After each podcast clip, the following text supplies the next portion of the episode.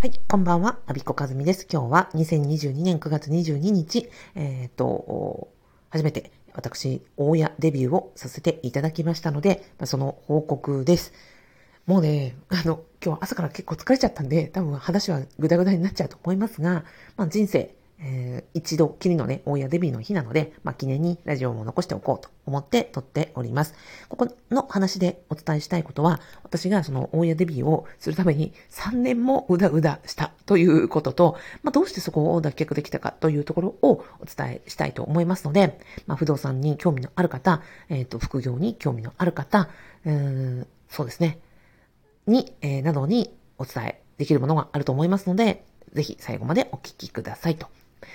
で、私が不動産投資に興味を持ったのは、2019年4月、公務員を退職した後、その退職金をね、もらったので、その使い道を考えてたわけですよ。まあ、せっかく16年勤続したわけだから、なんかこう形にあるものを残したいみたいなことをちょっと考えまして、で、当時、うんと、ザ・札幌に、えー、有名なんですね、大家さんのための、えー、ポータルサイト、ケンビアのコラムというのがありまして、これ、大家さんって知らない人はいらっしゃらないですね。このコラムの、え、美人編集長に、が実は札幌にいらっしゃいまして、のこの美人編集長の、え、事務所にお邪魔をしてね、直接訓導をいただけるという機会をいただきまして、で、お話を伺ったと。で、私が、その退職して、いやあの、不動産を、の親業を始めてみたいんですって言ったら、何言ってんのアビさんって、アビさんみたいにね、あの、公務員出たっての、あの、お金持った人がね、の、その不動産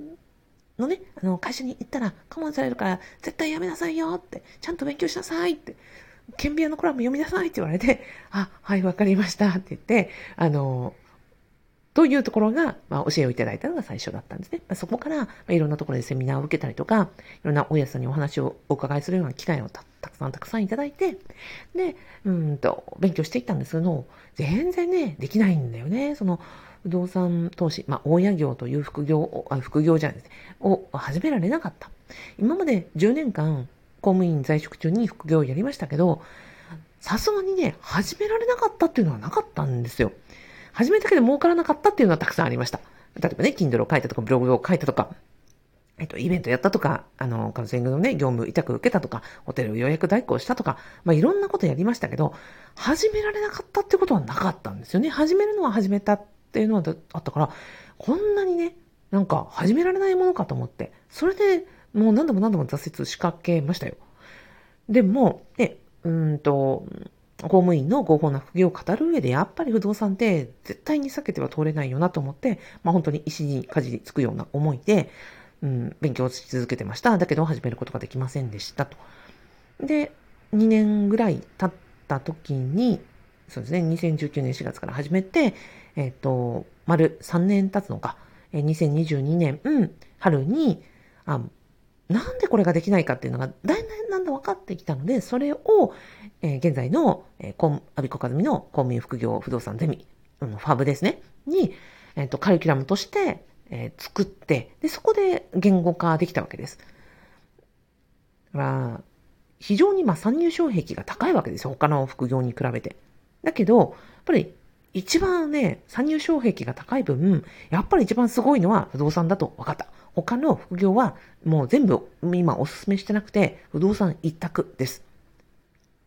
まあその話はね、ちょっとし始めると長くなっちゃうんで、あれなんですけど、まあ、うんと、なんで始めづらいかっていうと、応援業って陸上部みたいなもんだなって思ってるんですよ。で、陸上部って、例えば、短距離走 ?100 メートル走から中距離走、長距離走まであるし、砲丸投げとか、いや、幅跳びとか、高跳びとか、ハードルとかなんかいろんなのあるじゃないですか。で、親業を始めたいって言って勉強を始めると、いきなりそのグラウンドにポーンと振り込まれて、まあ好きな競技やりなさいみたいな感じなんですよね。え？って好きな競技ってな、何？みたいな。私、何があってんの？みたいな。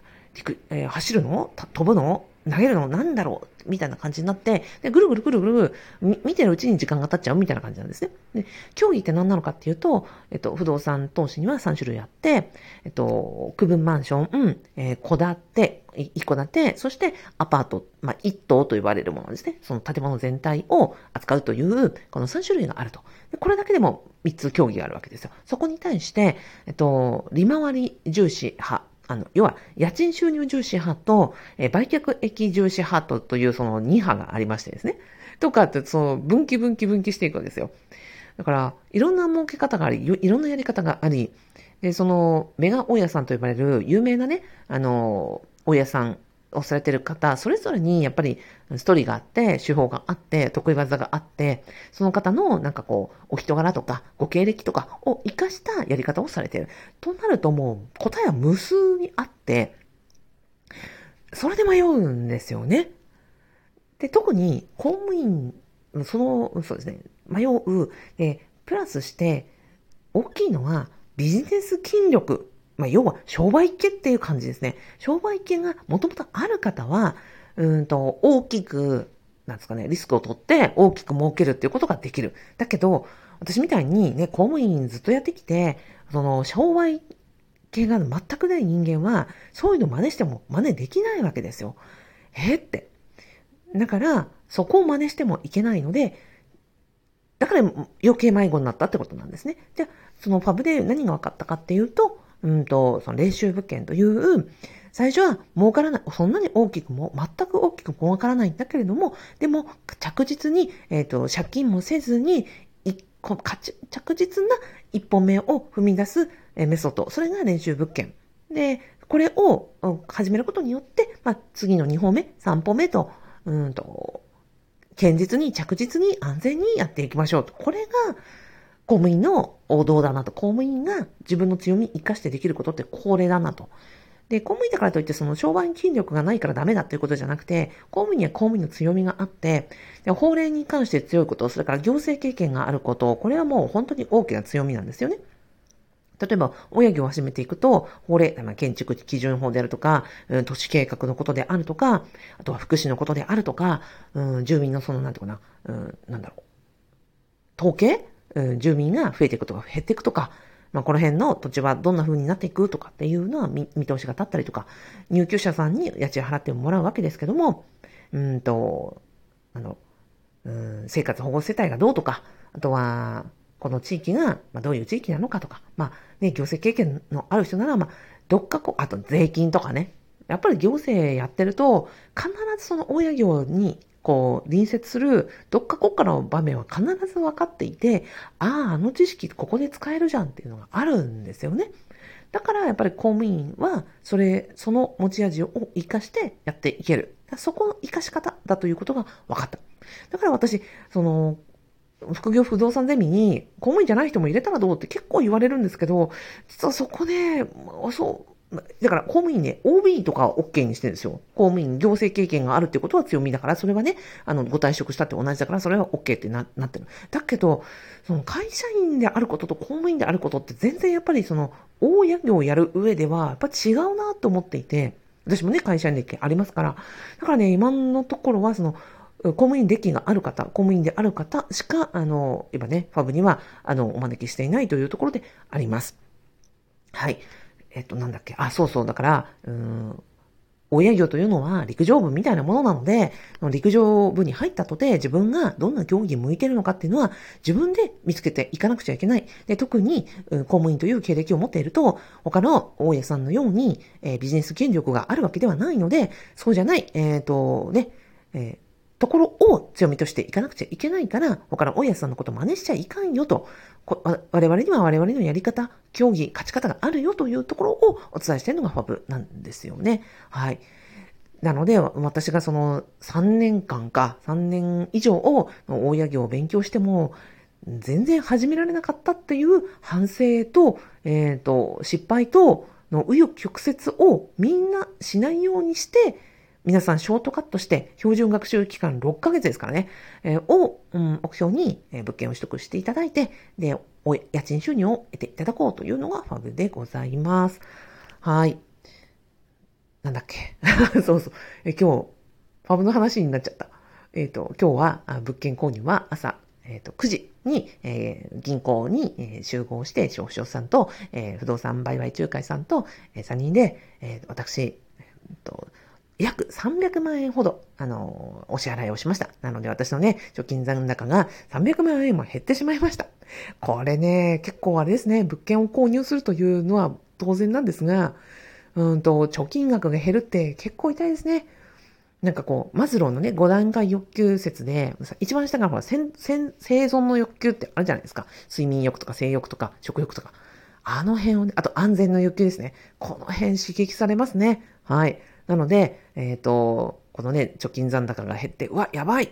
頑張らないとっていうスイッチがまた入りましたので、はい、明日からまた頑張っていこうと思います。はい。あ、この話を聞いてですね、ファブ、あ、面白そうだなとか、あの、入ってみようかなというふうに思ってくださいましたら、ぜひ、あの、説明欄のところに、あの、無料動画セミナーで、なんで私がその、ね、えっ、ー、と、不動産を押しているのかとか、いうところ、それを、おと無料動画セミナーで作ってるので、まあ、こちら無料なんでぜひ見てみてください。特に今ね、ファブメンバーさんで多い三大、えー、三大、えっ、ー、と、入会動機というのがありましたね。まず一つ目は、あの、現在職中で、辞めるつもりはないんだけど、今、あの、副収入が欲しい。特に、例えば子育て中で、えー、教育費がかかるからとか、自分のお小遣いを増やしたいからとか、そういう、あの、お気持ちで入っていらっしゃる方。それから、うん、二つ目の動機は、定年延長になりましたと。さすがに60まで頑張ろうとは思ってたけど、65に引き伸ばされたらさすがにそんなところまで役所にはいたくない。なるべくならば早く辞めたい。だから、そのために今のうちにベーシックインカムを作って、えー、退職準備を加速させたいという方。そして三つ目は子育て中の方ですね。ね、子育て中で、うんと、お子さんが生まれました。あとは家族の時間を作りたい。子供の時間、あの、子供との時間を作りたい。もしくはなんかの体調が悪くって、このまま、あの、なんだろう、えー、退職をして、の自分のね、体調とか家族とかいう時間をメインに生きていきたい。だからこそ、のその準備として、いきなりね、公務員に退職して無収入というのは嫌だから、今在職中に、うん、親収入を得て、で、今後、うん家族のため、それから自分のための時間を作りたいという方が、主に三大、えー、入会動機、あ、もう一個あった。うんと、相続です、相続。相続とマイホームです。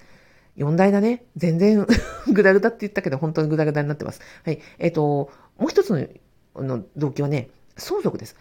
親御さんが、えっ、ー、と、不動産のね、えー、収益物件持ってらっしゃるとか、それから実家が空き家になっていて、そこを、まあ、今もう固定資産税を払いっぱなしになっているから、そこを収益化したいとか、まあ、遅かれ早かれ自分に、その、なんか、不動産が、あの、手に入るというか、相続することが目に見えているので、それに備えたいという、あの、お話。